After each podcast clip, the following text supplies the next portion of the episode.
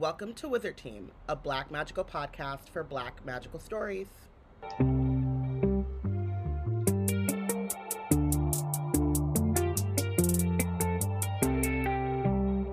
Hi everyone, it's Bayana, Robyn, and Porshèa embarking on a journey through the many fantasy stories written by and about black people. We're super excited to be discussing Legendborn by Tracy Deonn, and today we're talking chapters 3 through 5. Previously on Wizard Team, we met Bree Matthews as she learned that her mother died. Um, at the moment, she was just so traumatized. Like she kind of has like a static interference moment. She's things are occurring over a cloud of just grief. Um, so while she sees some suspicious things, and which is our actual early, um, earliest introduction to magic in the story, um, we can't really get an under clear understanding of it because Bree does not um, have the ability to think clearly about it. Uh, but where we pick up next with her is three months later, um, where she's at the early college program at UNC Chapel Hill, her mother's alma mater, and the like source of the antagonism between her mother and her bef- uh, before her mother died. Um, she's there. Uh, she and her bestie Alice um, are from this rural part of North Carolina, and the only person they know there is this homegirl named Christine. And it was like, come on, like we everyone does this. Everyone goes to this I think, party it's, party. I think it's Charlotte. Charlotte. I don't know why I'm thinking CH. Um, Same thing. Christine, Charlotte, same. Um, they Charlotte's like, hey, let's go to the party party. Everyone does this the first year. Everyone, it's a rite of passage for everyone. Um, you're totally not getting in trouble. Um, and what happens? But we see kids jumping off of cliffs, and uh, Bree, who's going through this moment of kind of like dissonance in herself, where she's um, determining whether she's her before Bree or her after Bree. Her after Bree component really wants her to take on the danger she, sees in front of her, even though common sense will tell her to chill out.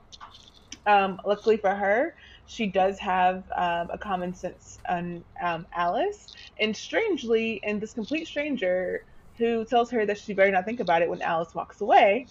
Um, Alice is not happy being there. She doesn't know why Bree dragged her out to this. Um, and the random boy that tells her that she shouldn't jump in um, then follows up this common sense with no sense at all grabbing her. So, do people make sense right now? No. And the, person who most makes no sense in this moment is Bree to herself. She doesn't even know what she's going to like, what she wants to do with herself. Um, as she's going through this unknowing, um, all she knows is that Sel is dangerous and strange. Um, and then as she's following um, people to the source of like Oh, dangerous, strange, and kind of hot. Continue. I feel like that's important. Uh, We're gonna have Um, so many different like opinions on all of these important. characters. We're gonna have like the same that he opinions is, and like, different ones. but It's gonna be really funny to find out which ones are which. she says she he's thinks like he's too feral, beautiful and she to finds exist. the feralness entertaining. Like I look, we'll get there. It's gonna. It's she gonna did describe him as beautiful. Sure. The record, let I'm the just saying show. it's a, it comes in it, it, it it's important for the story. Continue. Anyways, um, as she's like, people have like peeled away. Alice and Charlotte are no longer in Vantage. They say they're going to go off with uh, Charlotte's Strange. Uh, talking about Strange Boys. I don't know who Charlotte, what her, what she's prescribed to. I don't know what she finds in this this boy, but he's definitely uncouth. Um, and for whatever reason, she and Alice have walked off with him to see if him do well, a random activity, basically beer chug or whatever. Um, and the crowd has gotten really quiet. So Bree is left with no other choice, of course, but to follow the strange, beautiful boy. Um, and as she follows him, she realizes that there's a fight that's brought up, that's uh, broken out between like four football players. Um, but strangely, what she really is starting to see is something moving as a glimmer Um, and the strange boy and this random girl called Tor, that he calls Tor, uh, show up and start uh, battling not with the boys, but with this mysterious glimmering entity that she learns is called an Uchel. Um, reveals some stuff about Merlin, a King's Mage, and that's all tied to Strange Boy Selwyn. And then also the he Sel has the ability to control people's minds. So she's freaking out about the fact that he's able to tell people to move away from this insult incident and it's, including her. She's also lured into walking away. She's only able to break out of it because she's in this like dissonant headspace with herself and is falls into a tree basically. Um and then while she's trying to come to grips with all this while she's crushing by a tree um she's also just like what is is this magic? Is this a thing. Um, and the last thing we really hear in the conversation between Tor and the Uchel uh, before they kill it is that there's something about gates, um, and particularly on campus as well. Um, so Bree knows that whatever she's seeing is not limited to just this incident, and that is like partially related not only to Sel and Tor, but there's something happening on campus as well and that's where we leave off. Okay. So that starts us into chapter three. Um finally finally Bree leaves the woods and she sees Charlotte and Alice standing by a sheriff's patrol car because she has been gone like for some time between the fight breaking out and then trying to find um, Alice, and then getting distracted by that entire recap that Porshèa just gave us with the Uchel and the magic and the beautiful boy, um, beautiful, strange, dangerous boy. Um, mm. And so when she, so most of the party has broken up, most of the kids have left, and when she finally comes out, it's just Charlotte and Alice standing next to a patrol car. Charlotte's boyfriend is nowhere to be found, which break up with the boy, but you know, we'll see. But I'm just saying, if you're not gonna rock with me while I'm standing by a patrol car, then you're not gonna rock with me. Uh, right. you just left me to deal. Alice is visibly upset, and as Bree goes to like comfort her, she does not want any comfort from Bree. She doesn't even want Bree to touch her. Um, it's it's interesting. Like I just want to point out, like I I get it on that side, but also like Bree's been missing in the woods for a minute, so there's also like a lack of like, oh shit, you are you good? Right, because they were separated. It's, it's, like, right, yeah. And Bree did like obviously granted, Bree was definitely in there like longer than she should have been, but she did start out looking for Alice. Like she was trying to get out, and so there's no like moment of them on both sides being like, "Oh, thank God you're okay" type situation. And like I get it. There's a cop here. You weren't supposed to be here in the first place. You know, like it's it's you're upset about that, but then it's also like your friend has definitely not emerged from this forest in however much time. At the same time, so, yeah. what I mentioned last episode, I really need to check in on Bree's phone because how many missing yeah. texts and phone calls are on her phone right now? Right.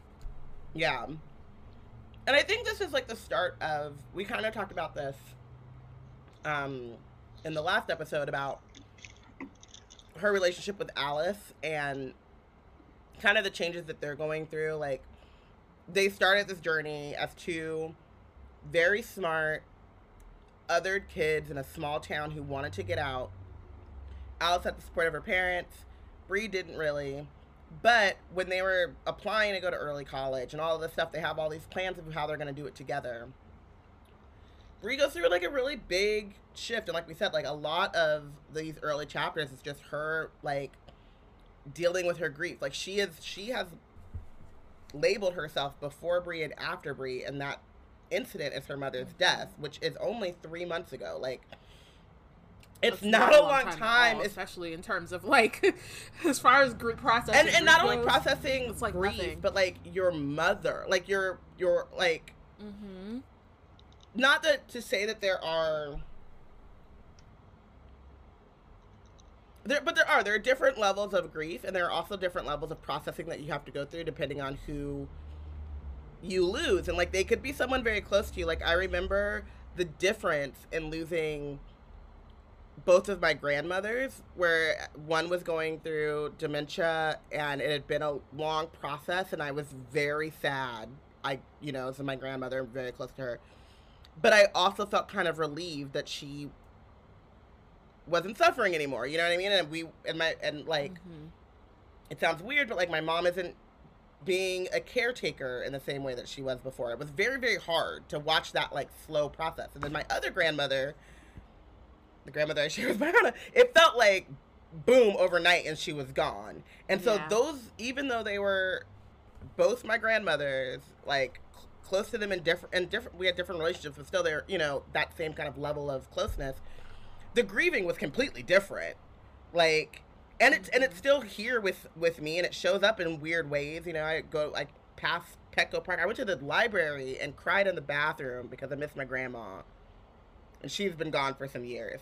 But when the new San Diego library opened, I went with my grandmother, and something about going in that building unlocked something, and you know what I mean. So like, there are different levels and there's different like capacities, but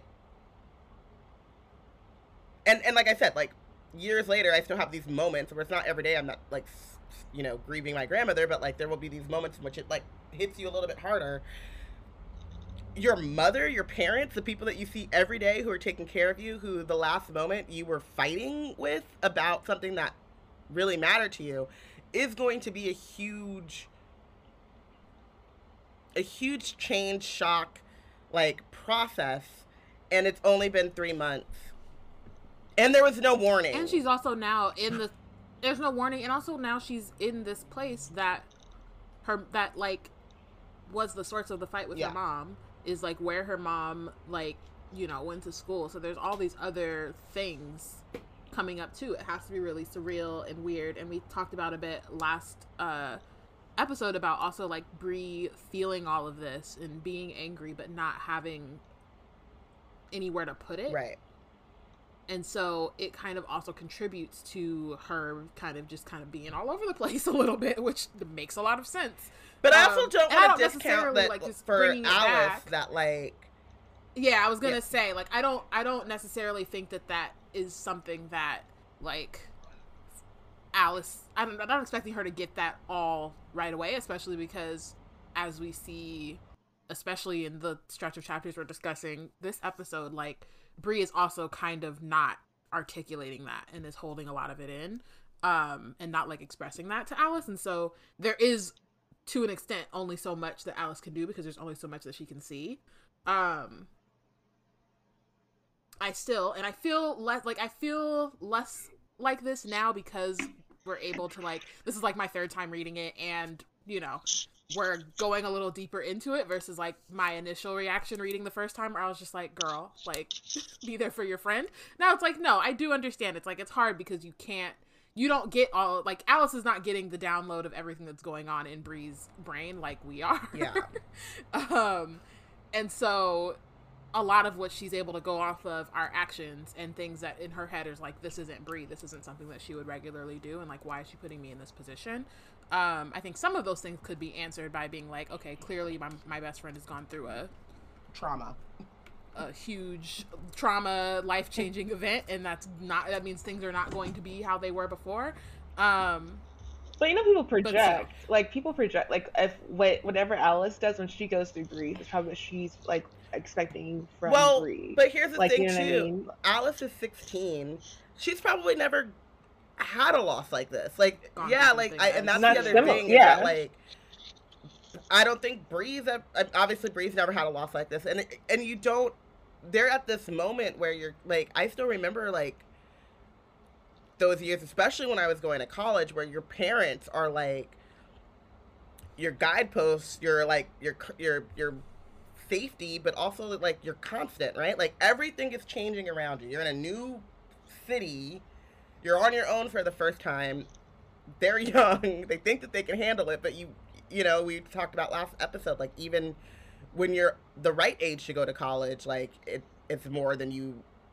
I mean, you can you can assume, and some people transition better than others, but it's still a lot. It's a big transition, and so um, we hear later in this in this And chapter, Alice's parents have already they've already discussed like Alice is gonna go home every weekend.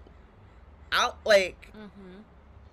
so she she can't really fathom what's going on and Bree is not articulating and sharing so it's really just like two it's like the blind leading the blind kind of in this whole situation and it's really sad but I love the way that Tracy writes this because it's like They're all each other has at the same time. like like you Bion, I'm like girl have have some sympathy have a little bit of empathy like you know what I mean like put your like just stretch yourself a little bit to figure out like that she's obviously going through it but also thinking about myself at 16 like how much empathy can you have when you can't even fathom what going through it means yeah you can't ima- like you can't put yourself in those they shoes don't even have you- their driver's license yet. Right. There's like, and also even like, it. Yeah. It's just like you, especially, and I think also there's also this thing of like they're going through. They're both going through a big change, like a change of you know environment. They're off on their own on, you know, for the first time, and like there's also that sense of like we were supposed to go into this together and have each other's backs and do this thing, and you decided to come and still do this thing, and so you know it's uh, it's like the trying to like or not being able to fully adjust in your brain like how this thing is going to be different. Like i don't think alice coming into this had a moment and like it's something i have to do you know what i mean? You have to adjust your expectations going into something. It might not be what you initially thought it was going to be but you have to and some people need that like prep time before but she didn't take that time to be like okay Bree is in a different headspace here. She's still you know what i mean? Like we don't know what their what things were like before they got to um to college because they sk- we skipped that that three months. So it's not completely like we don't know what how their dynamic has shifted in that time um it seems like they played but it a i bit think safer. that alice didn't really you said what It seems like they played it a bit safer because of how um how even Bree talks about some of the stuff when we get through in the other in the couple of chapters of like um like being her and Alice being like the like sticking together like within their earlier chapters from the last episode, but then also um how few black kids there are and like the like the how they socialize like just like kind of small. Like they don't like well yeah but i mean like but i mean even if even in that i'm saying like after her mom dies their relationship had to shift in some ways. Like yeah they Mhm. weren't going out and doing things you know what i mean? But it like i don't think yeah they wouldn't be a, a precedent for like this kind of situation. But i think Alice has noticed in their that there was any interactions that things have shifted but she that things have shifted but it's not like she but she hasn't gone into the situation of we're going to college and things aren't going to be the same as we expected Exactly. before her mom died i guess is the yeah she didn't have that like thought so she's going into it like yeah we're doing this thing it's gonna be fun we're best friends we're gonna do the things that we usually do and Bree is just not in that same headspace anymore um, Yeah, and I, I, um, I want to like, I don't think we're here yet because no, it's in, it's in, it's in a different chapter. So anyway, so Bree, Alice is really upset. She doesn't want to talk to Bree. Um, the sheriff lets Charlotte go, but takes Alice and Bree back to campus in the squad car. Partially, this is because I assume they're early college students, and so they are sixteen, right? They're Because they're minors, minors. and Charlotte is no longer a minor. She's eighteen now, i believe or she might well, still be set. She was in early college, but she's a year or two years bef- ahead of them. A year? now i can't remember they said she said it Yeah, um hold up it's like Because I'm like, if she's two years older, I'm like, it's because she's a minor. If she's only one year Right, older, she's still- then a minor. there was there was still yeah. Do, do, do, do, do. It's in chapter one. Yeah. A girl we knew from Bentonville High, two years after EC. So she's two years older than them, at least. Okay. yeah. Because she's now an undergraduate in Carolina this year. So Yeah. she's at least 18. She's not, She's not a minor.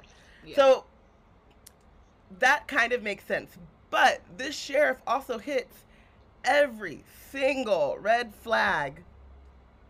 Um, Yeah. Playing Sweet Home Alabama is a hate crime when you have a black teenager and an Asian teenager in your backseat. I just want, I just want, like, we're having this moment on social media where we're all figuring out, like, cultural differences and uh, cult- different cultural understandings. So if y'all are not a marginalized identity, if you ever decide that you're gonna drive or give someone a ride in the South, I, I, not even in the South, anywhere in America, if you are a white person, listen to me here, Wizard Team listeners. If you are a white person giving a ride to people of color, unless you know them with your whole soul, do not play Sweet Home Alabama. Cause that Don't you, play Lynyrd Skynyrd. you might as general. well be playing them the, the soundtrack to Get Out. You might as well be playing Birth of a Nation. Like we are already like the the, the shoulders are Oh up. my God. Okay, the shoulders Just don't play up. Lynyrd Skynyrd. Be careful with any country music that is not um, Tim McGraw, Faith Hill, or um, Lil Nas X. George Like, Strait, though. Be very, very careful. We can do George Strait. Uh, anyway, we'll go. We're, we're getting JC Chicks. the I mean, this is the a very specific list. The The chicks. chicks. There's this very specific list it's a very- of, of folk. And you better be. that And you better be confident And that that need be ar- you better be confident that artist is on that list. If okay? it ain't Miss Dolly, if it ain't Miss Dolly, I don't know what to say for you. Don't you. do it. okay? Just I don't, don't do it. Just- do. just let's sit I don't. I would let's- play it safe. let's sit it in top, silence and the talk. 100. Let's let's top 100. let's let's do some small talk and get to know each other and sit in silence. Like let's just okay. So he playing Sweet Home Alabama. I'm calling the FBI Civil Rights Unit. Um, and then he literally hits every single dog whistle play like Red he flag. you the he Oh gives wait, you I'm gonna talk about the other red flag in the car though, because she took like Tracy took the moment to put it in there, so I have to. It's a red flag. He has, uh, what is that crap called? That you the chew and spit oh yeah that stuff. um He got chewing tobacco in a car, and it's mint. It's a mint flavor or whatever. And if you see someone rolling around with chew, nah, Yeah. like someone them be alright, but don't play with that. That's messy. That's a, if you're not playing baseball. yeah he's got dip it's I think it's called dip but that's what I've always called it I don't know yeah, I hate for it's been a while since again. That's how far past I've been dealing with anyone who has it because I can't, I can't. It's oh winter flavored Skoal. It's Skoal is the name brand, but I I've Skoal. always called it like Yeah, it's a brand, but I called it, forget like- what it's called. It's a brand, but yeah, dip or whatever. Yeah, We know. Um, so this this man goes on to hit. It is like actually impressive. The amount of dog whistles he hits. He he gives you the model minority. He gives you the affirmative action. He gives you girlfriend. He says, "Oh, Girlfriend is Mhm. crazy. how did you guys get into he asked alice how she got into ec and then said something like i bet you it was your grades because alice is taiwanese american and so you know the asians they be smart um but also couches in. In my son tried to get in, and it's hard. yeah Mm-hmm. um and then says um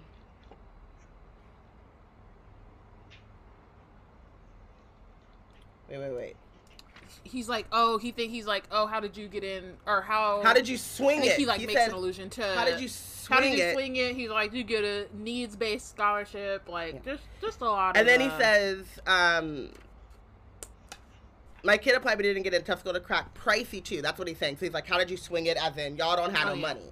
Um, and so then Mhm. Alice, I believe, says scholarship. And he says, what about you, girlfriend, to Bree? And Bree says, and then, no, he says, I'm assuming, I'm guessing needs-based scholarship. And she's like, merit. I got, I got a, I got a merit scholarship, you know, because I'm a, I'm a, I'm smart.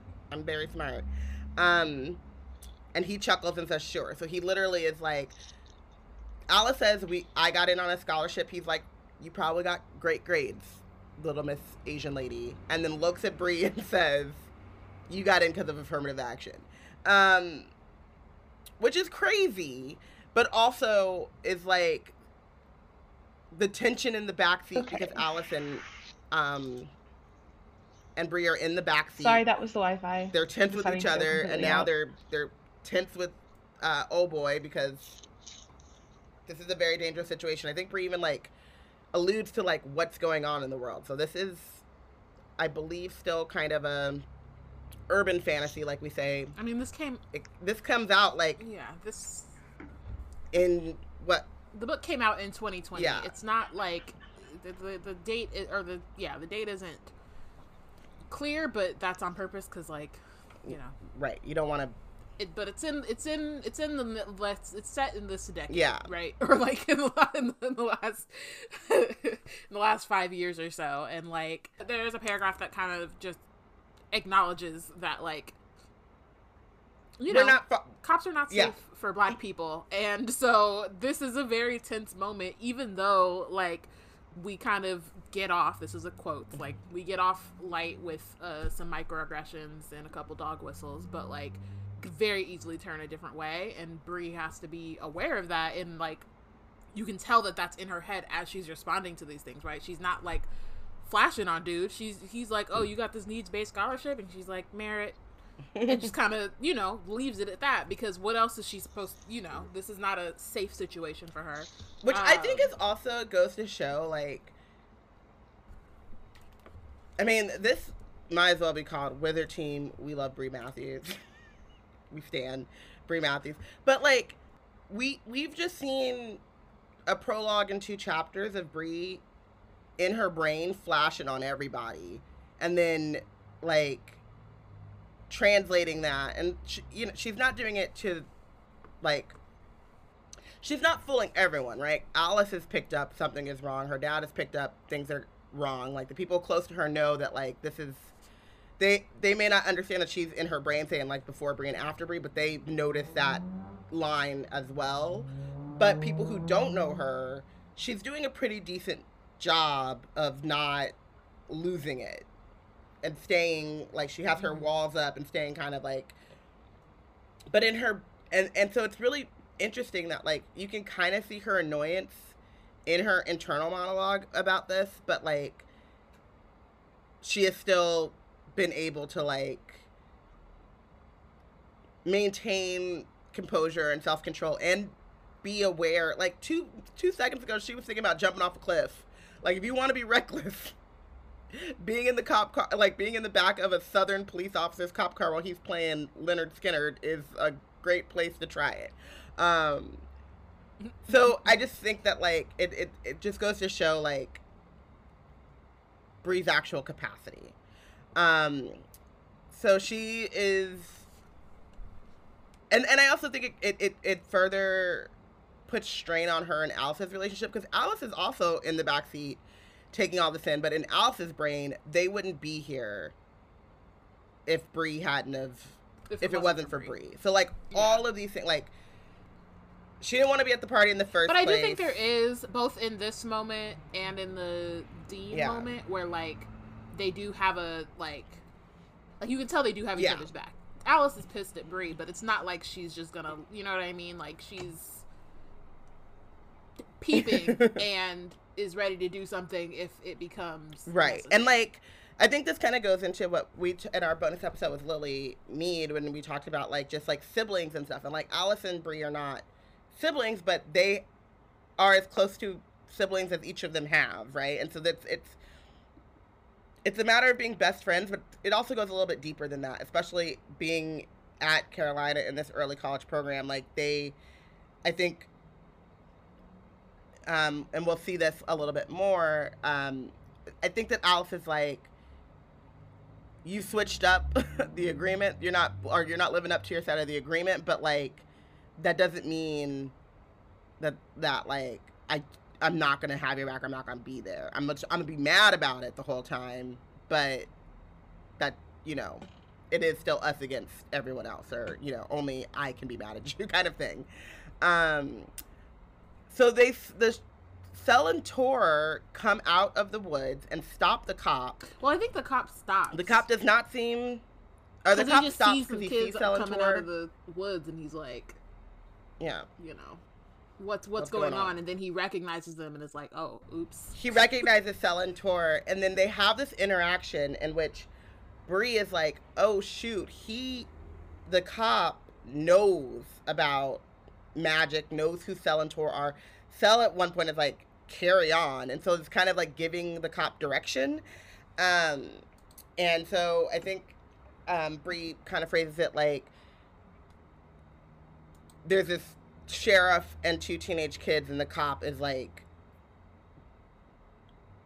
feeding to the kids and like salutes Tor on the way and stuff like that. And she's looking at Alice like, "Do you see this? I'm trying to tell you like this is this is directly tied to why I was in the woods so long type of thing." But Alice is not looking at her. Alice is like, "I don't see nothing. I'm not saying nothing. Hear no evil, see no evil, do no Mhm. evil. Just get me back to the campus." Um and when the sheriff drops him off at the early, um at the early college dorm, we kind of see the differences in um and just where they're at mentally and phys- and like emotionally right now. Like Alice, whose parents are coming to take her, like who has agreed with her parents she's gonna go home every weekend, has still decorated her dorm like she's living there full time. And um Bree, who has no such agreement with her dad, has not. It, it, she says that like she she brought the bare minimum because everything at home just reminds her of sadness and grief. Um, Alice goes to bed without acknowledging her, and Bree sits a little bit longer and finally fully like connects the dots between the, the things that she saw at her at her mom's um, or at the hospital with her mother to the things she saw tonight and like fully acknowledges and and accepts Well, she doesn't. that there is now she magic isn't in this quite world. connected to the hospital yet. Oh, I thought that was. No, that's at the end of the. That's at that's chapter five, I think. Yeah, Okay. she more just is My bad. like, I saw what I saw. But she fully accepts it. Yeah. Yeah. I. She's not. She's not making excuses. Not saying she hallucinated. Nothing. She's like, there is magic and Legendborns and e cells and these things are real and I saw it. And what does this mean? Well, she Yeah. actually slips off like feeling scared of Sel. Like the last thing she thinks about Yeah, is the she's Uchel definitely, scream when Sel destroyed it. That's the last thing she thinks about. So she knows, like she he that real really reinforces to her like how dangerous this beautiful strange boy is. Right. He's like, something's going on over here, and nobody else, clearly nobody else is seeing it, and it's terrifying. Um, what a way to like acknowledge that mag or to like realize magic is real, and it'd be like some scary stuff. And they're battling we got last- people. They're battling creatures. Yeah. It's like when Amari found out that uh Ooh. when Amari found out that uh magic was real, it was it was a little scary. They had them Bigfoots in the middle of the uh lobby or whatever. Um you know, we're going from from whimsy to a little dark, but I love it here.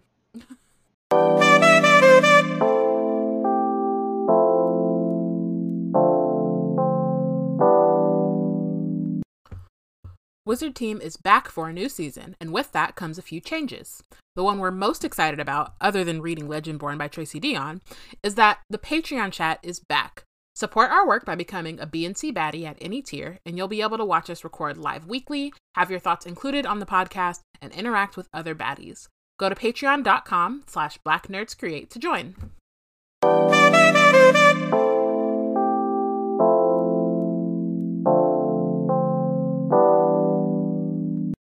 Um, okay, chapter four.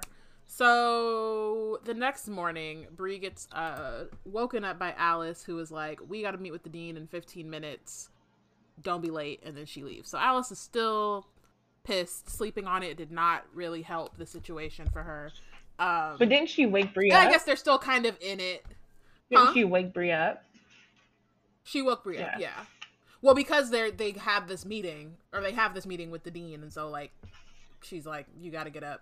which is fair, you know. At least she woke her up and didn't just leave her in the. right, and this is what I'm saying about like Alice still obviously being mad at Bree, but like I'm not gonna let you miss this meeting, and like you know what I mean. Like you gonna get up, you gonna go to this meeting. You're gonna face the right. music. And like yeah, so they so Alice but Alice so she wakes her up is like we have this meeting, dips, but doesn't um like doesn't wait for her basically is like i'm still pissed i'll see you there whatever so Bree kind of has to you know get up figure out what's going on and head over across campus to um the dean's office um, we get this like description of the campus as she goes. Part of it is like, I mean, we see it a lot in this in the book.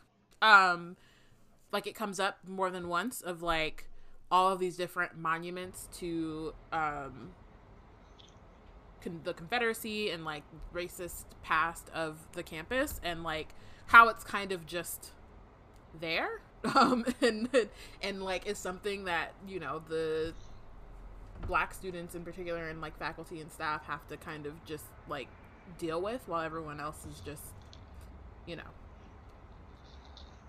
either wants it to be there or is indifferent to it and it doesn't impact them in any yeah it being kind of there way. for um, so long is like it's normalized so they've exactly. normalized it to an extent that they're like well only if you're being woke do you actually care and it's like no you chose to normalize something brutal and awful and horrible and then mm-hmm. just expect everyone else to get with the program of actually uh, normalizing the existence of hate on a in a public mm-hmm. square on a exactly rather than actually and it's like you see all of the like regular or not regular but just like you know you see like this campus and all these kids and like students walking around and like the descriptions of this campus and then you're like oh and there's also a confederate statue. So it's just like it, it blends into the rest of the setting and atmosphere and it's like you know just as sinister as the Uchel and whatever gate and Sel you know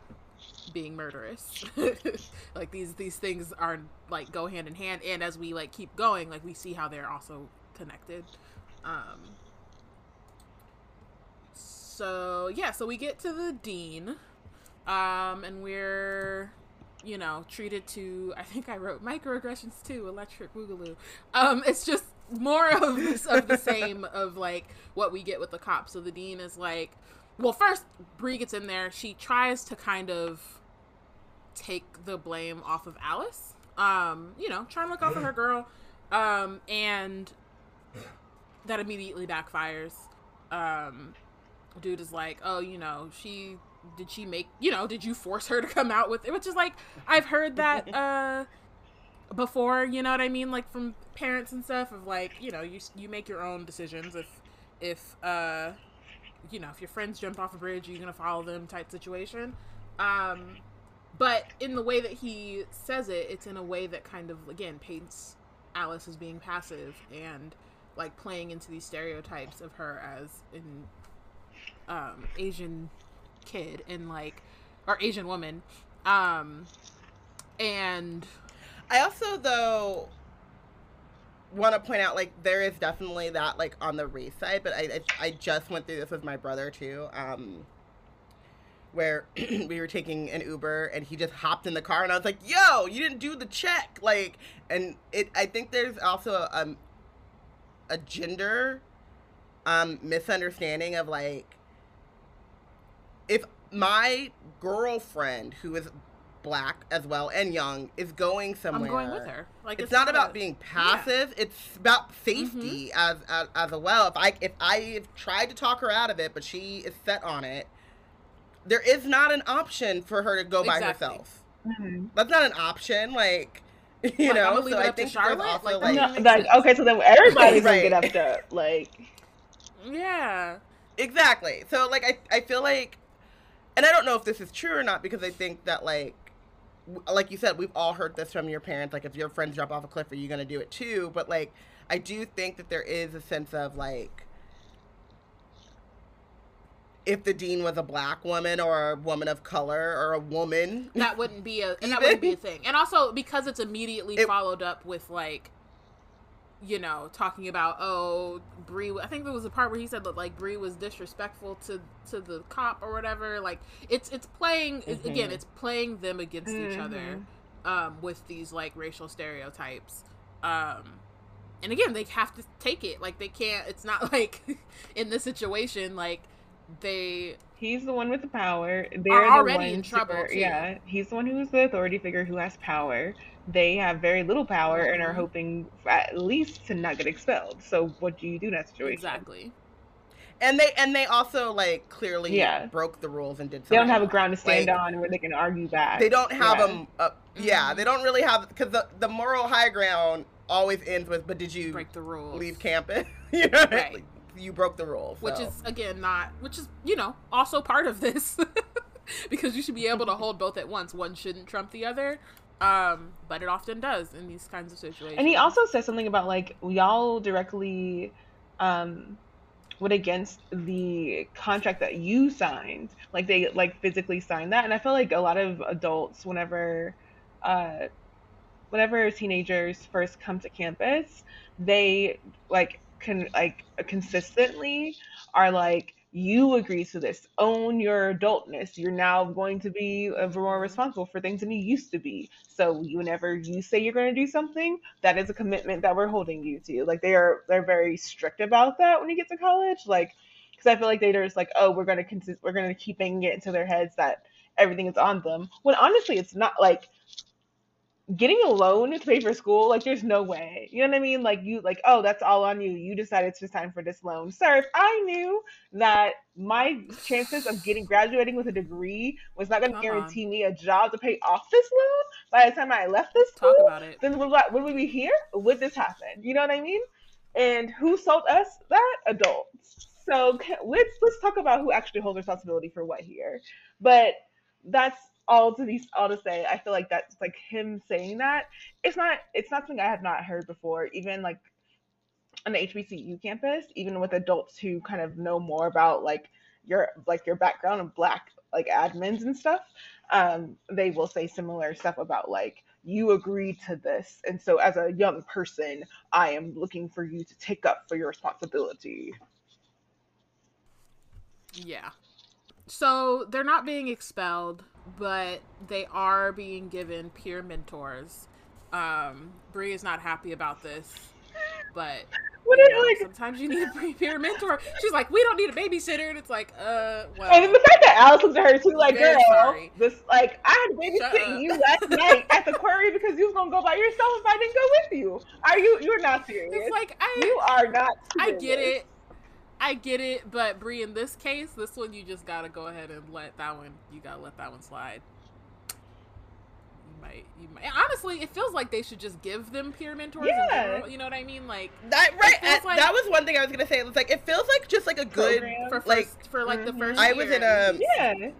Yeah, I was in a scholarship program where it wasn't like mandated that you had to like be with these mentors, but you were paired up with people who were in the scholarship, like who were probably a year older than you, um, with the hopes of just like having you know support and having whatever. I you know me, I don't do group projects, so I didn't. I was not very um, involved, but it does just seem like a good idea, right? Yeah. Like someone who was successful in the program to help shepherd you through. Um, but yeah, I also think like Bree, this is when you should have been like, "Thank you, sir.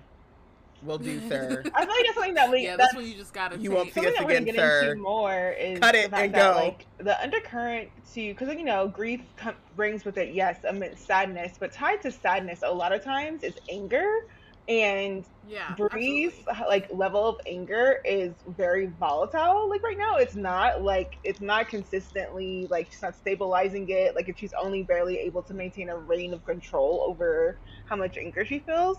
So I, it's clear in her interaction with like Dean McCannon. She knows that she knows she's wrong. She knows like he's the authority figure. She recognizes that he has the ability to like decide what happens next with her and Alice. So it's not like that she doesn't know how she should react in this moment. It's just that she does not want to because she is that angry. Like she's gonna is bucking her will to do the right to, to do the thing that needs to be done versus her will to say how she feels are battling each other out at every moment. And this is one of those moments where it's just like flaring out a little bit. So yeah, so that so that meeting's over. Uh, Dean, the dean does talk to Bree a little bit after, like like has Alice leave and talks to her um, separately. You know, tries to appeal to you know your mom was an alumni and whoop de whoop de whoop, but none of that helps because again, Bree just lost her mom. Like, it's. I think though this is also something where, um, and well, I don't know if no, they they fight after this meeting, but um, this is also the first time that we see that like Bree, at least from like the dean's eyes and like the and Alice kind of re- reinforces this is that like Bree is very gifted and special and like a lot of this stuff does come easily to her in a way that I don't think that we we fully understand until now of like she's her the the expectations on her are kind of higher than they are for the normal early college student in terms of like performance and things like that. I don't know. I got I what I got from like Dean McKinnon in this too was like your mom was. This reminds me of kind of Amari when Amari was talking about how Quinton kind of set this like impossible standard type of thing, but like your mom was a distinguished alumni. Like I like the dean is like I we didn't know each other very well, but we were at school at the same time. Like I like knew of her. You know what I mean? Like she she set this like reputation for herself that now Bree is kind of stepping into, but also with her academic record and things like that that people kind of expect her to live up yeah. to and possibly exceed. And then, but there's also like this kind of like, distinction that, that he makes that's kind of weird when he says that like Alice is an exemplary student, um, but with your mother's legacy and your test scores, you have the potential for brilliance as opposed to her already being brilliant. It feel it gives me those vibes of like um, when we were talking when we were discussing Amari and the Night Brothers of just like oh you have to prove uh your brilliance. Or you you know what I mean? That like you have to prove yourself kind of situation again which doesn't really yeah. feel good I guess this may be the best way to say that. Like and again and also again the comparison to her mother as well in this kind of situation is not in any way useful but I don't think that the dean cares. So there's that. Um so yeah um moving on. Um so yeah, so I guess more Bree and Alice talk because now they get into a fight. Hate this for everyone. Um so I guess my thing, I don't want to like read through it cuz I do want to, you know, we're I don't want to go too long, but it's one of those things again, we've already kind of talked about it where Alice had this expectation of how things were going to go when they got here and it's not turning out that way. And like yes, Bree is tripping in some it's in some ways in the fact that like you know she dragged them out to this illegal party. She went missing in the woods and then they had to you know take the cop car there. The reason that they're in this situation that they are like on probation have to have these peer mentors is yes technically because of Bree but I also felt like um Alice doesn't have the like again, she's holding on to these things that she thought was going to happen, and she's not leaving space for Bree being different and having to deal with her grief and these things being a manifestation of that, and not necessarily just like something else. Um, or like that's not necessarily her just like tripping just because she feels like it, or like her get becoming different because she's in this right. Because there is that thought um, process. Like my my brother. So, when he went to college, I remember him like calling my parents and being like, you better make sure that Robyn goes outside more because these girls who were sheltered, they come to college and they be tripping. Like, and there is that. And yeah. I, and, I mean, I remember specifically when I when I went to college and like my dorm mates, I could tell which uh which of my dorm mates yeah were lived a sheltered and life. and lived and it and lived a very, sheltered life in a way that they wanted and, and like, like, and also not necessarily while yeah while out. Because i'm like because i'm like i necessarily i wasn't necessarily like not sheltered. My parents didn't let me do just anything but they also like you know i was protected but they also let me do and experience things so that by the time i'm by myself i don't feel like and also I like i think you and i shared this too like, like- a part of my personality was like i don't want to do all that. Like if, if i wanted to I'm, my mom made me go to prom. Like, you know what I mean? Like she, you know what I mean? She used to like. We, I think we've we've talked about this on the podcast before. Like we, I used to get sent outside as punishment. Like I wasn't trying to be out there like that, and Yeah. that's an, an innate thing to me. Like that was my personality, right? So I got to college and I did like explore a little bit more than I would have, but like I also wasn't wilding out because I'm not the kind of person that does that. And I think that for a minute, Alice has forgotten that like the shift is is brought on by Bree's grief, and is kind of thinking like, oh, did you get to college and think that we were gonna be like partying and out here just like you know because like here. that's not what I signed up for, right. And like that's not what Bree is trying to she's trying like we said she's trying to distract herself and she's grasping at straws for distraction but like it could have been a quarry party it could have been a party like on a boat it could have been a campfire in the woods like mm-hmm. it was it was just could be anything. whatever to like be outside of herself for a while. But i do get that like Right. And also like and then we so it's that and then also so this is the point. I realized when I was reading it, I was like, this is the point where I was like, you know what? I don't think I really mess with Alice. And obviously I go through a journey. I, I'm I'm trying to put you in the head of me reading this, you know, three years ago.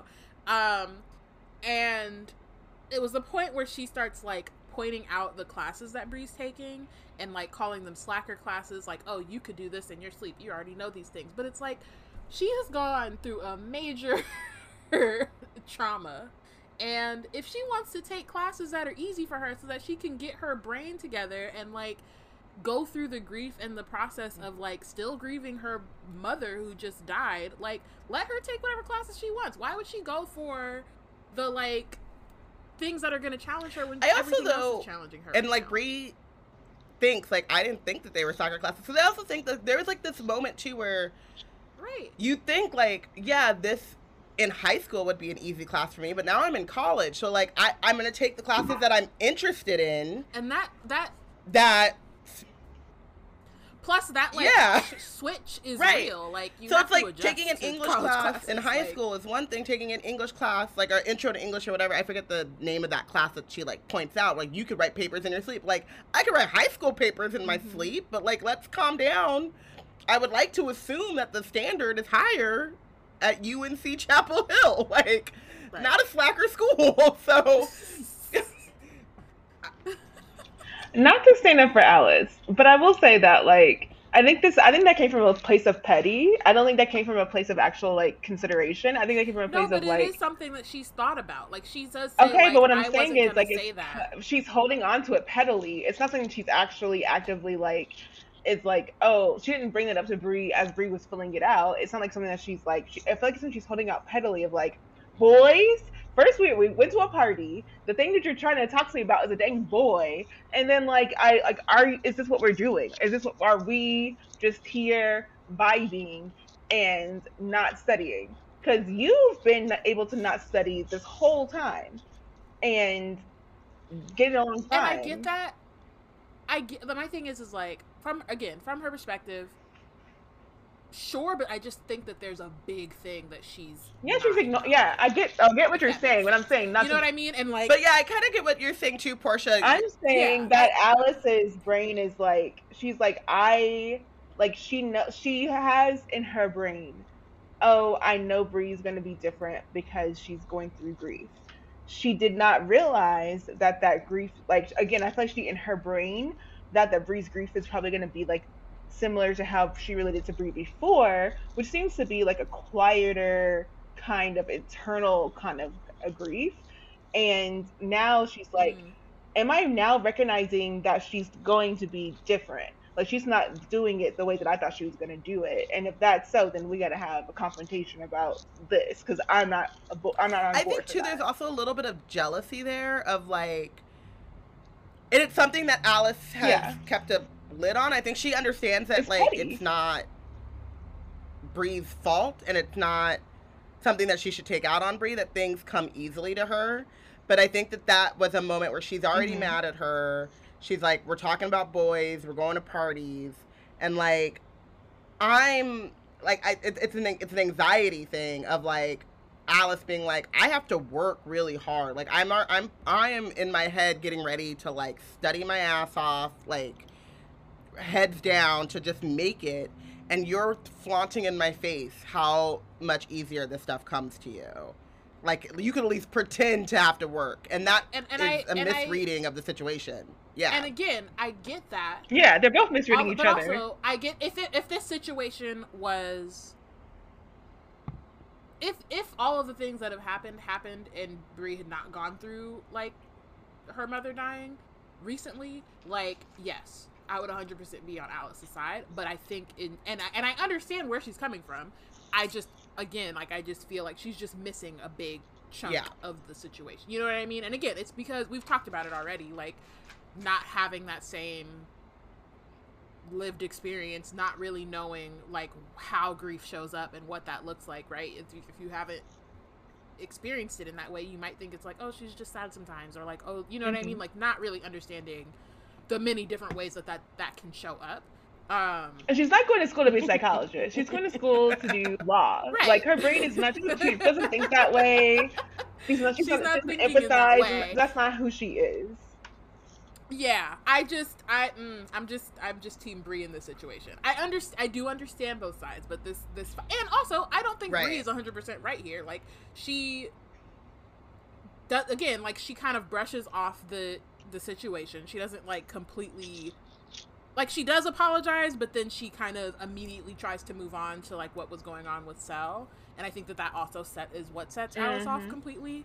Um, and once once Alice kind of kind of like you know throws the classes and all that kind of stuff in her face, I think Bree immediately again it's like this is when she's trying to she's trying to pull her walls back up, I guess. You know what I mean? Like she's she's like, okay, you're not actually understanding what's happening to me and how difficult this is for me to be here just just to be here. Period. Like she even says like just being here is already hard. Um and Alice doesn't really get that and so But they haven't- they haven't trying talked. to explain that This is the main. right but i'm saying instead of trying to Yeah. explain that she instead lashes Yeah, but I'm just saying this is um, like the biggest trope of all the tropes in all the lands. It's miscommunication, and they just have not spoken to each other without being pissed off. If they could just have a moment where they're like, "I just let's breathe." yeah. and without assuming Yeah, let's just breathe so I can explain to you. I see how this looked like X, Y, Z to you. Let me explain where I was in my head when this was occurring, so you understand. I this I can see how it looks like I'm just being ridiculous. What's actually happening is I need. I just need to be different right now. I can't be the same, and this is how it's coming out. For Alice, it's like I know you want me to be your friend, but I can't. I can only support you insofar that I feel like we're not doing something outside of my lane. Um, so as much as I want to, I want to be there for you, and I know you're doing something very hard. I I don't want to be going on a journey with you that takes me out of school, which is what I'm here for. So like they need to have, but they need to they need to get there, and they're just not having that moment. they're not getting there and it kind of ends in the point of like alice being like maybe you should just go home um and just kind of being like you know i not saying it outright but but Bree is kind of understanding it is like you know she would rather just do this on her own instead of having to also look at. What's sad about it is that Uh, Bree wants a distraction, and to Alice, Bree is Yeah. the distraction. And I think too, it's like I feel Mhm. I I've I have these friends where I'm like, you are an energy vampire. And I love you, and when I have the energy to give, I'm more than willing to give it to you. But sometimes I don't have the energy. But like you like uh, you were saying, Bayana, it's like you have to it's it, it's empathy it's it's it's a lot of these things but you have to like look outside yourself and you also have to like for both of them put up boundaries like it might be it it's i personally think that it turns out to be pretty good for Bree that alice takes a step back because then she's not. Off Trying to figure out how to lie, but she's also like not feeling the guilt of um being like I need the distraction, you don't want the distraction, but like I I I'm not gonna stop because I can't sit with myself, and I then Mhm. and then I feel guilty because I've dragged you along with me, you know. So I feel like it turns out to be what they both need, but it's just um, a difficult situation. Where are you going? Okay. And in this moment, they're like they Yeah. can't. They're not fortune tellers. They don't know what's going to happen next to their friendship. So like this could for them, this could feel like, oh, is this it? Is this the final note to our friendship? Like, is this where we go our separate ways because you're changing as a person and I'm changing. All Alex is kind of staying the same as a person, and we're just kind of like growing away from each other right now. And so I can feel that also is like that's a component of the bitterness in the situation is that they are concerned with whether they're losing each other when they think they need each other most. Right. when they're away from home and like the first time they're actually like being away from home you would think they would be leaning into each other and they're really upset at the fact that like am i losing this person that i've been able to rely on for so long just when i need them to be there for me you know so yeah so again like Bree at this point is kind of just like she's building her walls back up um and she's just like okay you know what? Like at this point you might as well i think i think in her head she's kind of like might as well push her away and keep her at a distance in the way that like she has with everyone else. Um so she says at the end she says how about you grow up and get a life instead of blaming me for your choices? Um Alice steps back. The crack in her voice goes straight to my heart.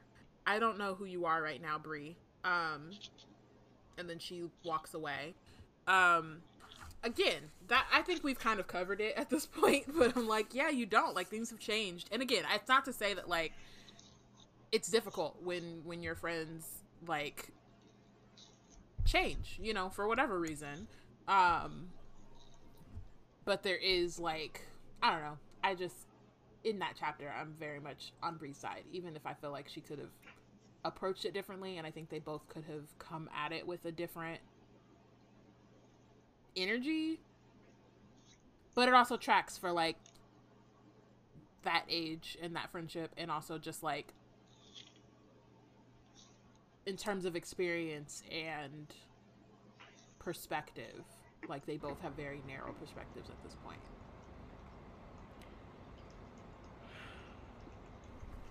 Yep. Yeah. And with that, we take all this bitterness and anger and just chaos and step into chapter five, where uh, literally the first sentence for this is anger cascades through me so entirely I can taste it. Like that is where Bree is right now. Um, and she wanders uh, back to um, well, she doesn't know where she's going. She's just wandering out of the office. She's having this moment. She's noticing um, schools like effectively like um, already starting, and so she's noticing students roaming through campus. Um, and she's thinking through like her friendship with Alice and how they had talked about the program being a grand adventure that they would conquer together.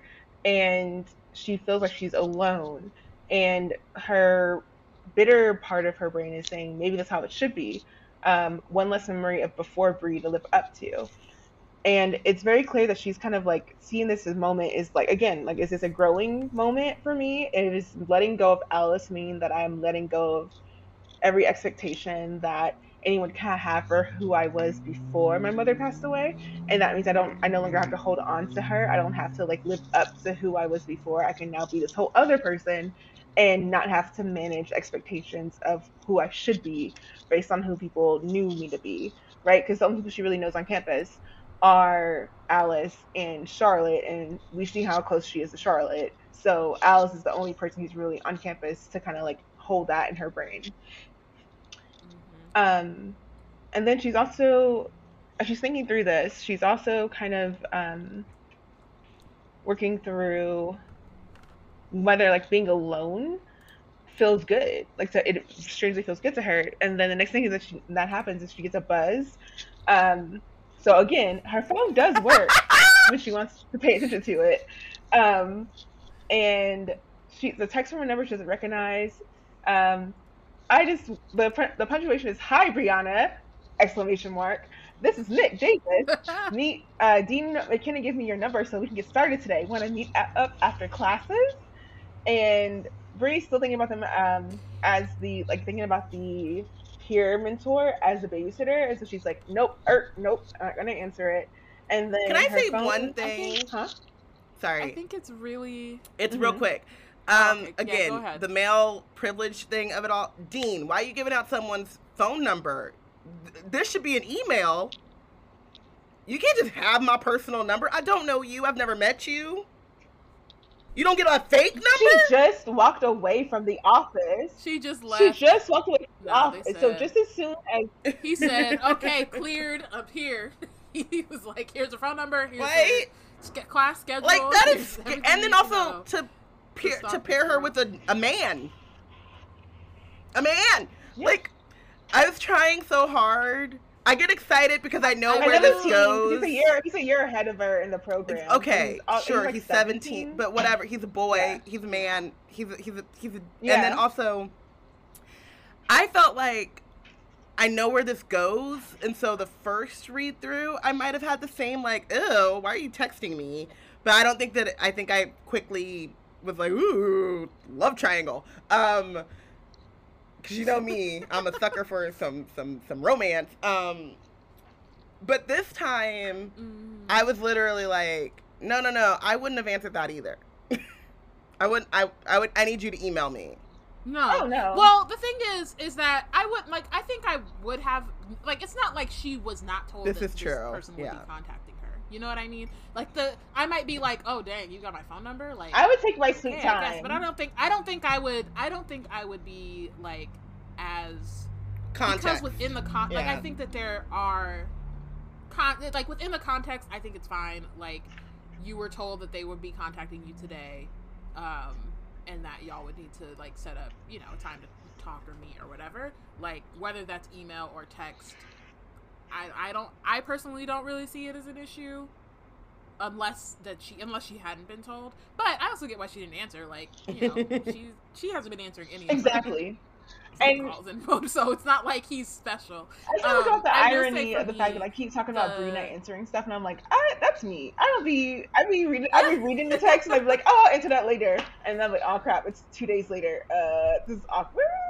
Uh, Yeah, for me, I thought it was really interesting, and like obviously we haven't like officially we haven't met Nick, but we've barely met Mhm. Sel, and so I think that like The meetings? contrast between the, like their first The friendliness? interactions are really funny to me. Like Sel's all like dark and mysterious, and then he's doing a little bit too much. You know what I mean? Grabbing and like, who are you, and all this stuff. And Nick's just like, hey, Brianna, what's going on? You want to meet up? Like, it's very like it's giving camp counselor. Yeah. Um, and it's just yeah, the contrast is really funny. yeah. So she's texting uh, after she denies his text. She her phone continues to alert her. This time it's her father. She's like, "Oh crap, not ready to deal with this." And of course, you would think like, "Oh, if the dean had enough time to give this random boy my phone number, then I know what this phone call's about to be about." But instead, um, she has a pretty pleasant conversation with her father. His main thing is that he's concerned about whether she's like her actual well-being. Um, is she making friends? She got a community. Um, is she eating? that she has she Hmm? found her community. He's like, I know them Confederate flat, so Right. them Confederate statues all over that place. I need you to find your people. Yeah. Mhm. She's like, have he's like, have you eaten? Or what are we doing? And she's like, uh, I'm gonna say it's a negative for all those things. No, I have not found any black kids. It's also not been a full day of school yet, so don't hold me to that. Um, when's your first class? 10 a.m. Have you had breakfast yet? Not hungry. Then he that gives him an alert. Like, okay, um, that's what grief does to you. It does change your like how you eat, uh, your appetite, and so he starts to like have a moment with her where he's talking to her about components of a book that she knows that he's um, had since her mother's death, and she's like irked at the fact that she knows that he's using info from a book, But also, she's like, ah, oh, this man's checking on me and I'm not well, but I gotta sound like I'm okay enough so he won't try to come up here and get me. So yeah. she's like balancing that I out with him. Yeah, and I think I think it was in the last uh, one of the last chapters that we like that we discussed last episode, maybe chapter one, um, where she was just talking about like the differences in her grief and her dad's grief and how they don't always like fit together um, and how that is like another reason why she wanted to leave and kind of be on her own. Um, so it's interesting, like in this, we actually get to kind of see that, but we also see how they care for each other at the at the same time. Um, I also think it's it's um, yeah. an interesting take on like we can it's grief for Bree, but I think it's also just like strong emotions in general and like being overwhelmed emotionally that like this is the best mm-hmm. time to just come clean. And she's like, I don't want to deal with it, so I'm not going to deal with it because he is mm-hmm. he is concerned. He's asking you about how you're doing, and you get to set the narrative. You get to tell him the whole thing from your mm-hmm. perspective, because obviously he has not talked to the dean yet. And she's like, "Nah, I'm just not going to do it," mm-hmm. knowing that he is going to find out. It's a it's a it's, yeah. it's, a matter of time. The dean said to her face that it's they're gonna call their parents. It's, it's a ma- it's just timing. Like yeah. you have the perfect opportunity to like that is you're about to get a call from the dean. That is a lack of experience. I, I already know. I'm very very sorry. This is all of the things. Like I'm I'm gonna meet with the peer mentor. I'm gonna do everything that they tell me, Dad. Like. Mm-hmm. And she's just like, nah. and especially because she knows this man's right? already concerned about her. So, like, you don't think as soon as this phone call's over it, it and he finds out, he's not going to be even more concerned? Like, are your concern is him not coming to get you? Let me do everything to in your power. not come get you. Keep that man from coming to get you. Do everything in your power. Fumbled. But that's what I'm saying. It shows a lack of experience for her not having gotten in trouble before like this, and not like um, having to navigate just getting ahead of something, whatever. She's not done that, but you can tell she's never done because like she's like, oh yeah, I'm not gonna worry about it. Like, which is probably too again, like you said, she's overwhelmed. But at the same time, is it's like, nah, you can be overwhelmed and know like again, you're trying to cover your butt so you can like keep things the way that they are. Then there's some yeah. things you got to do. Um, and then she's like she's talking to him, but she's holding in a lot in her brain. Um, she has a moment where she's trying to pull her wall back up, but her dad just like it's her dad, so he blows through her defense. So she doesn't have a defense for her dad, um, and even though she doesn't have a defense, she is holding a lot in her brain. Um, she's talking to him, and she's like, "I appreciate you asking, but I'm okay." Being here is, and in her brain, she really feels scary, lonely, messy, but good for me is what comes out of her mouth. Is it? And you're like, is it though? And I don't necessarily think it isn't. I think that like either way, things it, are yeah. like this, regardless of where yeah. she's at. It's just a matter of like the support that she has, or if she feels like she needs that space. You know what I mean? Like, it's it's not. Also, shout out thing, to so. uh, Mr. Matthews, Bree's dad, because I also feel like in this scene and in this chapter, I'm like, when Bree's mom told him that they were gonna have a baby, this man went out and did what to expect when we're expecting. He was like, "Let me make, mm-hmm. let me do my home." Like, so we hear about like Bree's mom being a botanist and all of this stuff, but like the preparation, he is like, "Nah, man, we I'm reading the books. I'm gonna quote these books back to you." Do we need to call i'm like do we need to do something else is it not is the books not working because we can figure out something else like i just love a not present dad because like you could be present and like you could show up for Bree in a in a lot of ways, but like emotionally as yeah, and also like I'm we're we're we're going through this together. Like, we're learning all of this together. But I'm still gonna be your dad, and like if you have any question, like I'm gonna be as prepared as I can be so that yeah we're we're both figuring mm-hmm. this out together but like i am still here to field questions and like you know what i mean like i'm, I'm doing the extra research i'm doing the extra credit i'm a prepared partner right. And it, it's not a group project where you're gonna. And the next fail. thing he says, to, and it's, it's also exemplified like in his like his response to her saying that like, oh, this is good for me, is he's like, he's not gonna he's not down. He's like, that's the you know like there's some people who are like I feel like I'm like I'm blunt. I'm like okay, so I know you're playing, but while we're like, I know you're saying that you're okay, but I don't think you're actually okay. So let's talk. He uses like he's like baby, and he's the teeniest tremor in her in his voice that makes her voice her chest go tight. You keep saying you're okay, but this thing that's happening to us, I feel it too. I know it feels real bad.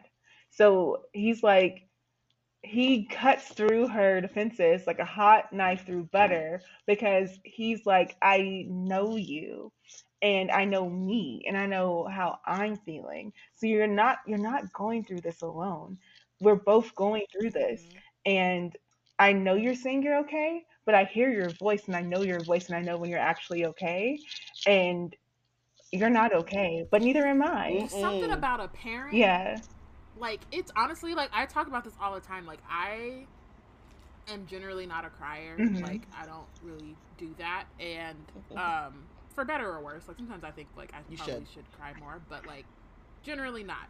And when I'm when I'm stressed, I tend to hold it in. I tend to like let it, you know what I mean? And like I usually I will usually the first people I admit it to are to my parents, but also sometimes they just have this way of looking at you mm-hmm. or they phrase something a certain way or they just like ask you a question in this like specific tone and then the mm-hmm. water works like my my dad will do something similar to what Bree's dad did. He'll just be like, "Yeah, I know that you're stressed about X, Y, Z." I remember like right before I graduated college, he like I don't remember what we were talking about, but he did that, and I just started bawling, and I was like, "What the."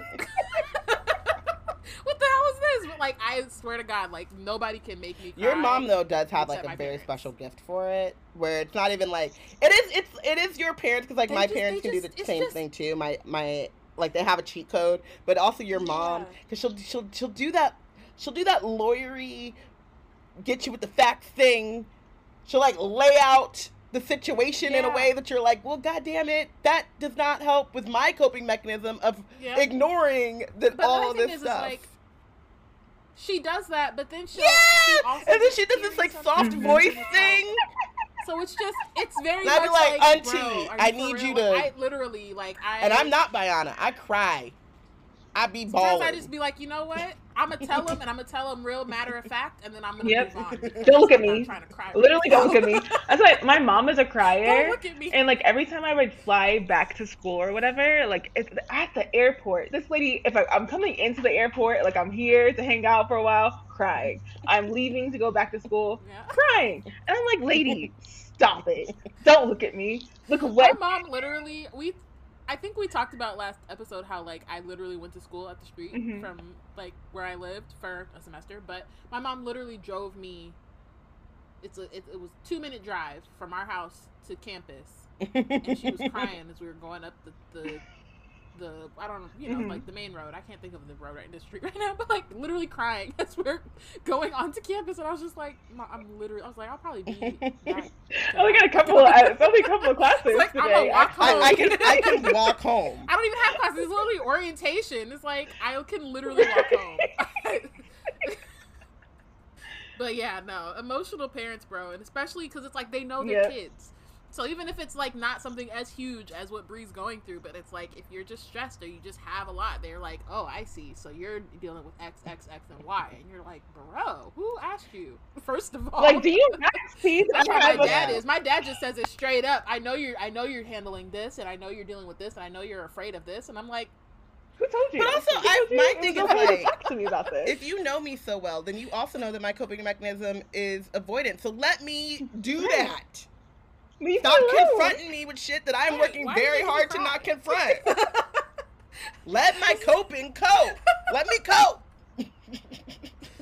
no, No, for real. That's how I it like look like. Like if you don't look at me while you're crying, then I can be fine. So can you just leave me alone right now? Like I, I'm gonna walk away. No. I gotta, I gotta get away. They be all up in you, in your face, like, mm-hmm, and I know, yep. And what are we gonna It's do? that, it's that I'm like, I don't know. Beyonce. All up in your mind. I didn't mean Like, to. God damn it, get out my mind. Get out my mind, please. Literally. Like in So, this yeah, moment, so I, what I'm gonna feel do. for Bree because Yeah. it's like, it's like I'm trying to keep it together Right. here, and I'm in the middle of campus Right. sobbing. Thanks, Dad. Right. I got I got a, a reputation to build here, and this um, I can't be known as the girl who started crying. I'm trying to get the away from being the girl whose mom died back home, and then you gonna have me out here crying on campus? Looking for the girl who cried on the quad? No, we're not doing that, sir. Pull it together. Mm-mm. So that's why I feel like Bree, Bree is basically there. Um, and so she grits, she's able to grit out, I'm good, dad. And then she stares at the veranda under her feet. She's trying to ground herself because her vision is tunneling. It goes sharp and then blurry because that's, that's tears. Um, and then he's like, okay, at least get some food in your stomach before class. And she's like, will do. And then he says, where do we begin? And she clenches the phone tighter to her ear is this is the thing that they say when one of us is overwhelmed at the beginning.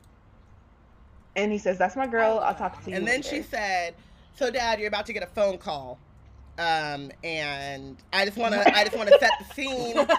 It's not as bad Right, as it seems, right, you know what I and like some funky stuff is going on, and you know, I haven't quite figured it out yet, but like she should have said like starting. uh, Since we're talking about starting at the beginning, while we're, we're right, let me start at the beginning. what had happened last was so what had happened was was starting at the beginning, you see, and so uh, you see.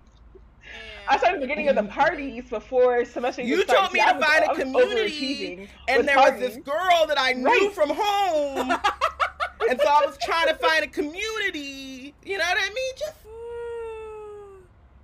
Just oh my god. Gotta finesse it. Finesse it. Gotta finesse it. But does she do that? No, because she's in her feelings. So when she's take when they hang up, she's shaking. Her breath is in short pants. Her heat claim comes on her. Like she's she's doing her best to not ball on the quad. She's doing her best to hold it together. And she says, "This is why I left. I love my father, but his words puncture every single layer of my wall until it may as well not exist. His grief makes my own emotions break across my skin like an earthquake, opening me up to no. She squeezed, she whispers into her palms, but it's too late. The memories swell and overtake her. So Bree goes through this thing where she's a conversation with her father about grief triggers her into actually reliving the moments where she found out about her mother passing away. Um, she relives getting the information. She relives seeing um, how she felt in that moment, and then she's also reliving is that magic from the police officer? So she's starting to have a realization now. Again, it, it's, it's very is a, a distraction of sorts that's helpful to her while she's having these visions of grief. Um, that wait a minute, there's magic in this. So for the first, And I, Mhm. sorry, I just I love like I we I, we mentioned it in the first in last episode, but like I just want to reiterate how much I love the way that like her grief and her magic are intertwined and how they like one unlocks the other, Mhm. if that makes sense. Um, like or I love the way that Tracy writes it, um, because it's like yeah, it's just it's just very interesting, and her having this like flashback, and then suddenly being like, "Wait a second, that's not what happened," is a crazy thing to like have happen to your memory. To be like, "Wait, this is not what happened." So yeah, it's just very um well done. yeah. So to her, a new image dislodges itself from a with a violent crack, like an iceberg is in the ocean. And then she sees a silver badge on her breast pocket flashing, a body shimmering, and the police officer's blue eyes holding her gaze than her father's. With his mouth murdering words that I can't hear, words flowing to the room, and then a cold wind sweeping through her mind. And then just as quickly the memory ends. And because she's she's figured out that Sel has mind control powers, now she's having a moment where she's like, have I been mind controlled before by this rando police officer? And so she spends the next um not only like the her walking to class, but actually class time, sitting and wondering through what happened when her mother passed away and did the officer do a spell on her. Um and she's wondering how he's related to Sel, to the Kingsmage thing, to the Merlin thing, the Legendborn network. That she's just like, she's going through classes, just like not at all in the moment with the class. She's in her headspace with uh, trying to untangle this like mystery that she has um, started to pull together. Um, and she loses time. The professors talk. She doesn't write a thing. And then her phone buzzes. Her father says, "Not Bree, not my child." He says, "Brianna." period. I got a phone call from the Chens, then a phone call from the dean. Going off campus? Trespassing? The police? You need to call me back ASAP. I just feel like, yeah, she just fumbled. It was, it's, it's a hard one. And I think also, like, she's very clearly, like, fixated on Yeah. This magic situation, right? Like even when she was talking to Alice, Yeah. like that was the thing that set Alice. Even off. when she was in the cop car. like, this other thing is going on, and because and like obviously Bree mentions a boy, but like she was getting to I Yeah. saw some crazy shit. But uh, even when she was in the cop real. car, like she was going, she's actually literally within the freaking space, like unsafe space. She felt unsafe, and she still was fixated on. Thinking this a- magic. Is this like, a quiet enough space for me to, to debrief Alice about the thing I just saw? Right. And like I get it. Like you know what I mean? Like it if something like that happened, I don't know, who would I tell? And like w- we would need to figure this out. So I understand that part of it, but it's also like all of this other stuff doesn't matter. This is like her distraction, I guess is the best way to say it. She's like, no, magic is real and something's going on here and like, yeah, I could talk to my I could take notes in class or I could figure this out in my head or I could, you know, answer my dad right away, or I could figure this out because magic is real, and this like almost being expelled comparatively is not like it doesn't matter. I guess. Um. Yeah. I mean, and I get it, sort of. because she's like pushing her world is on fire. Her world has been on fire since her mother died. And so her being in trouble is like oh that's just more flames. Like i'm already living in flames.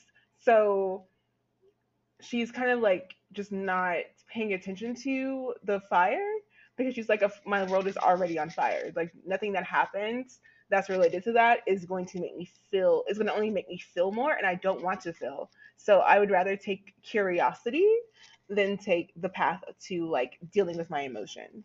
So um that's kind of like what's like the impetus between her and the distraction but also like the fascination with what's going on. But also like like i would love to have a background into like who she was prior to this all? Because is she like a mystery enthusiast? Like does she like solving things? Is that why she's like good in school? Because she likes to figure things out and like that's part of her personality? Because if it's like playing into this deeper component of her personality where she's just naturally curious then that could also explain a lot of like how that just kind of like persuades her to continue looking into what actually happened um, that night that her mother passed away and how is that related to everything else that she's seeing I mean, and I think it also though is part of the like the fact that like her memory jumps ju- like changed Mhm. or whatever, and like because she just went through the situation with Sel and having her mind like kind of altered or like changed and having it and having it wiped, right? Like and being able to jump out of that and then seeing that this happened again and unlocking that memory and realizing it's happened twice and the first time was like when her mom died, I think it's also just like first it's taking her a second to like make the connection, but then when she does, I think she's like, oh no, this is more than it becomes more than just a curiosity and a like, oh snap, like magic is real. It then becomes like a oh no, magic is real and it has something to do with Mhm. Yeah, and it's tied to You know what I me. mean? Yeah. Right, and it becomes, and again, like we talked about how like her anger so far has been unfocused. Um, but this is the moment where she like finds something to focus it and something to like, um, something to come. You know what I mean? Like to zero in on, if that makes sense. Yeah, I I just wanted to go back a little bit and make a point about like her dad's text is like I got a message from the Chens. I don't even think I don't know where I put my book, but I think then the dean called him. So the dean called Alice's Mhm. parents. Yeah. Mhm. Alice's parents called her dad, and then the dean called him. And so it's also one of the things that like reminds me of like the prologue where they go to Alice's parents' house and they all sit down and they like tell them together. So like Alice is also kind of dealing. Yeah, I think they Well, I don't all think no. Mm-mm. Mm-mm. No, I think Alice. Mm-mm. No, that Alice Oh, okay. sat her parents down and had that Wait, Mhm. okay, separately. sorry. Bree told her mom that Um, it was a blow. But I, it does Yeah. just show that like they are close and like as like, not just like oh Bree and Alice are best friends, but in Bree and Alice being best friends, like the parents know each other and have talked to each other and are like keeping track of each other's kids as well, right? Like my best friend's mom, like my mom is gonna tell my best friend's mom if we get into some nonsense and vice versa because like that's how you continue to feel safe with your kids' friends. Um, and so I think that there's also something here about like the, but not just like the lies of admission, which this is, but like the idea of like, I'm now finding the stuff out from Alice's family and not from you. And like,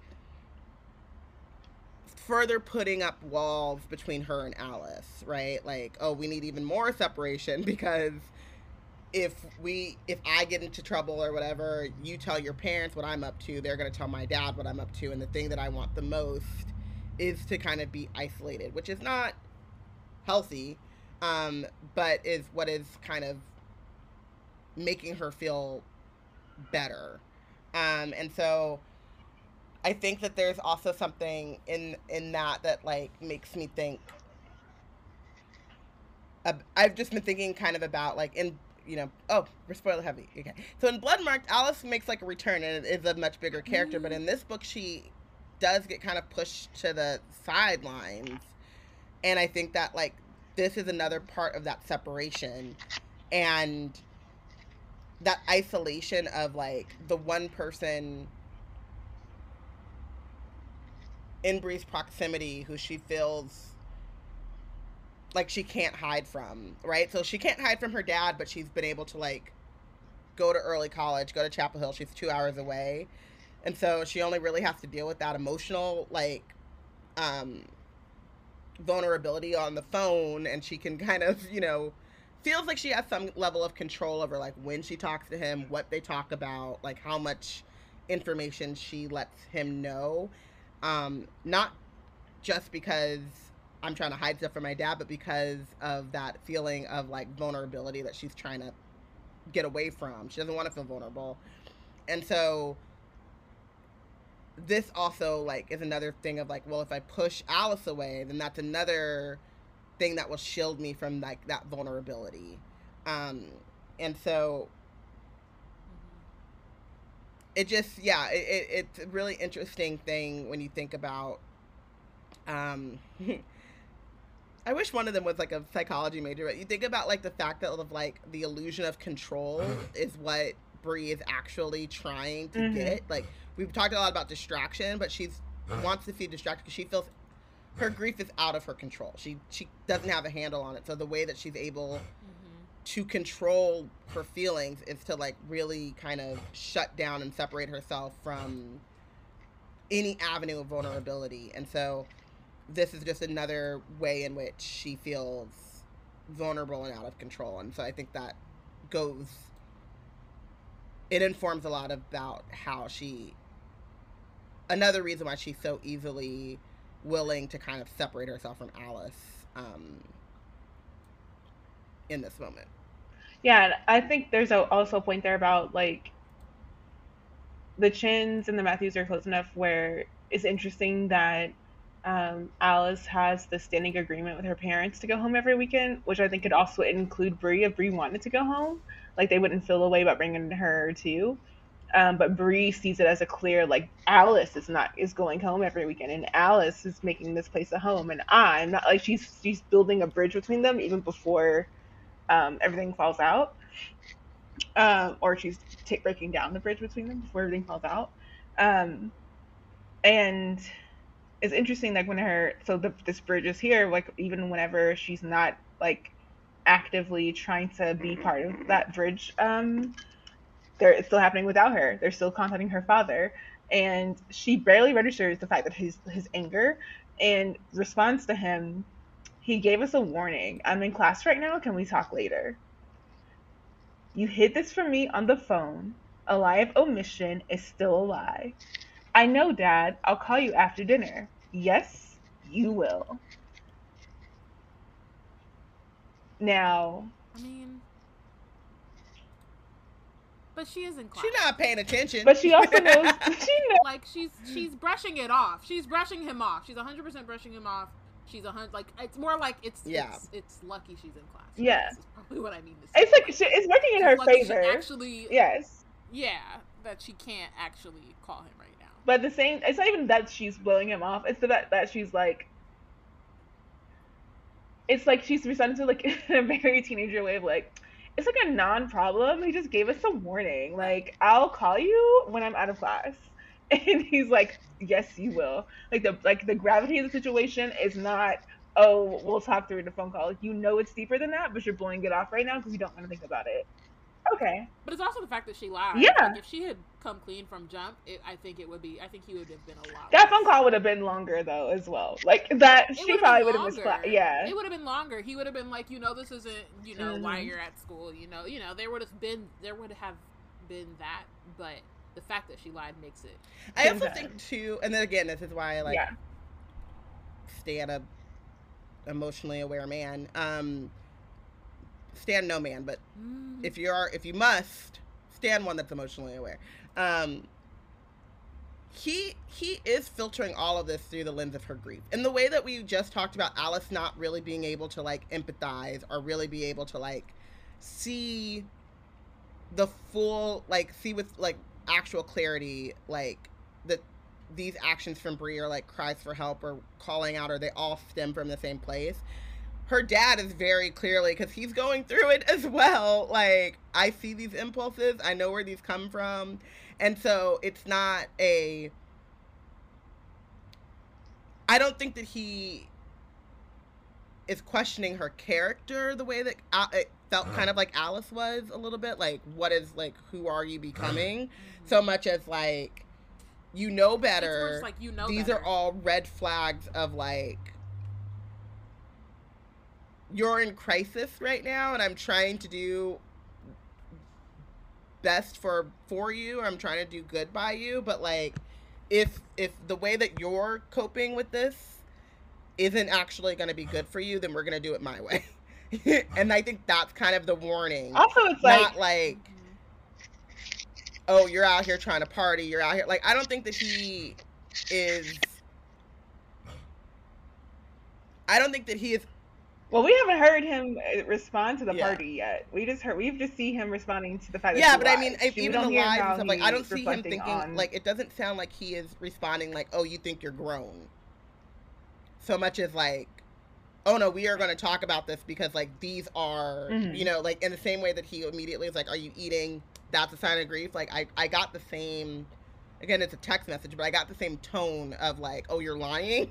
you know what I mean? Like, like dad has his like how to how to how to grieve or grieving while black book open and is like looking at the thing like oh that's a that's a sign that's a that's a symptom and like what does this mean for my child you know um and like how do we get a handle on this before it spirals even more than it already has Let's do uh MVP and benched. Yeah, I so I've been or I made sorry, um Bree's dad my MVP. Mr. Matthews. I just think that like um how he's like kind of caring for Bree and trying to give her space, but also not too much space that she or you know hangs herself or can't come back from it. I think is um really good and you just can see the love that he has even in these like short conversations and text conversations like the the love and concern and care that he has for Bree is like very evident all the way through so agreed.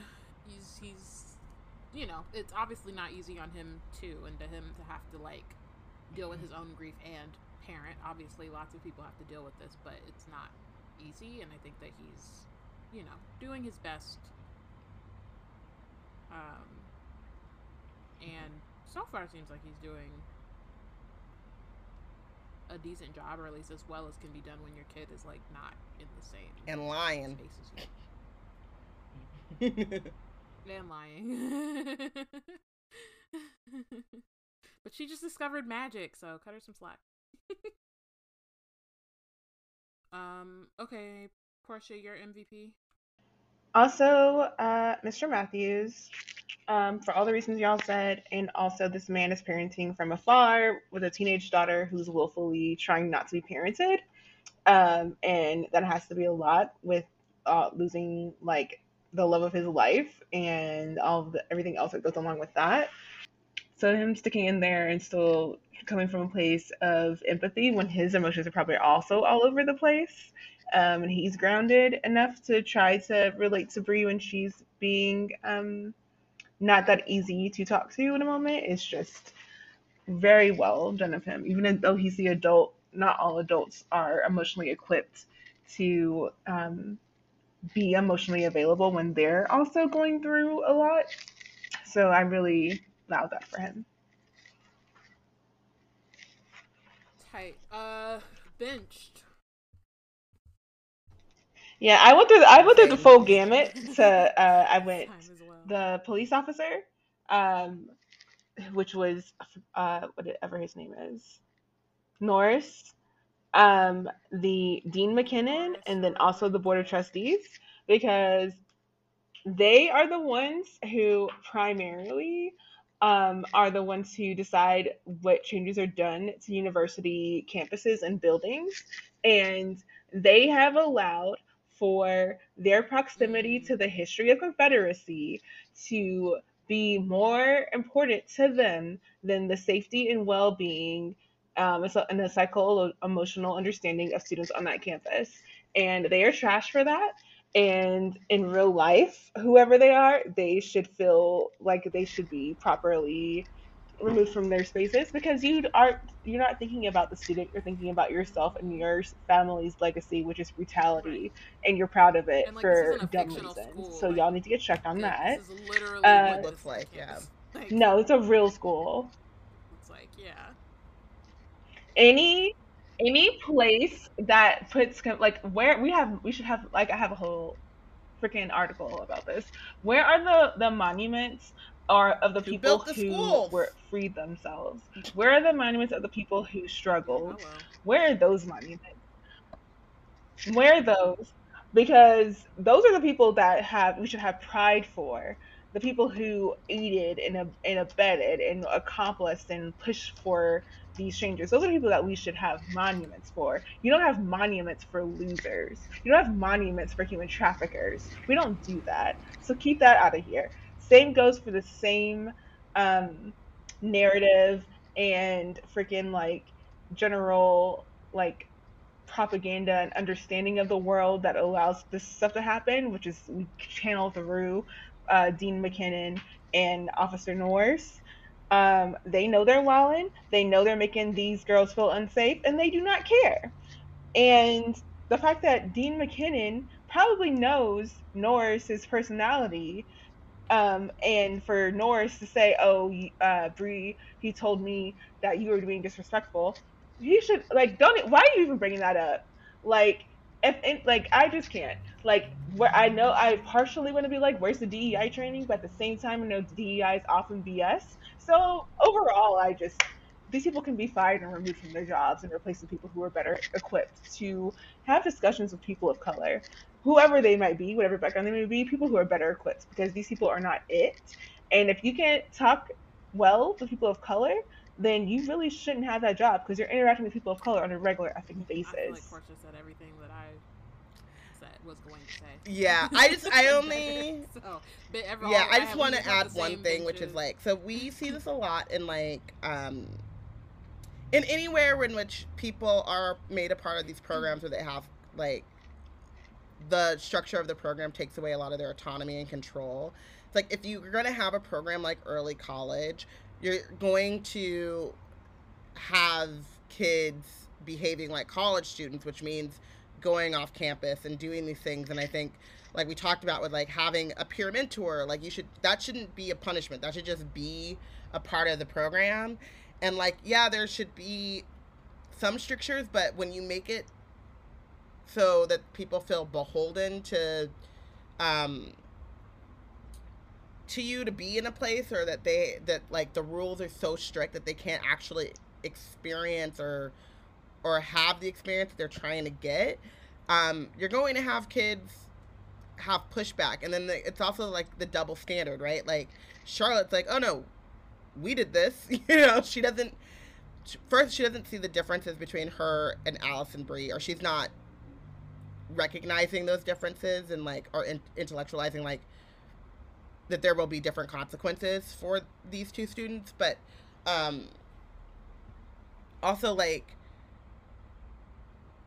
you know there are a lot of kind of rules and stuff in which you know I, I saw this this video the other day where it's like people actively commit two to three felonies a day and it's impossible to not commit a felony it's a matter of like who's getting criminalized for these things right so if you've ever forget what they said. Like, um, there was some example that I was like, oh, I do that all the time.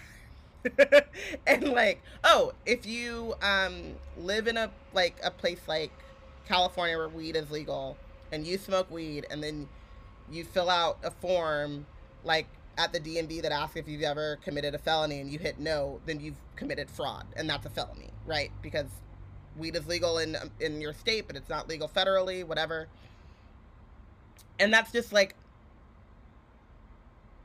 a matter of like just poor legislation and poor rules, like just bad, badly written rules that do not reflect realities in any way. And I think that like part of the issues here, like yes, they did break the rules. I'm not, I'm not like they knew the rules. Alice knew the rules. They decided to break them anyway. But there isn't any kind of leeway or understanding that like some of those rules are written with the knowledge that these children are going to break them because that's a part of the process.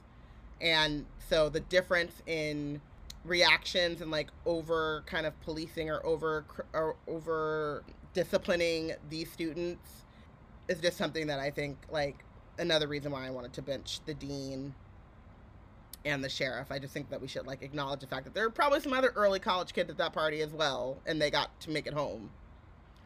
So. Yeah. 100%. Uh, thank you for listening. Next week, we will discuss chapters 6 through 8 of Legendborn. Wizard Team is part of the Black Nerds Create Collective. Um, if you want to keep up with our content, you can check out our website at blacknerdscreate.com. Um, and then follow us on Instagram and Tumblr at Wizard Team Pod and at Black Nerds Create. Uh, we'll talk to y'all next week. Bye. Bye.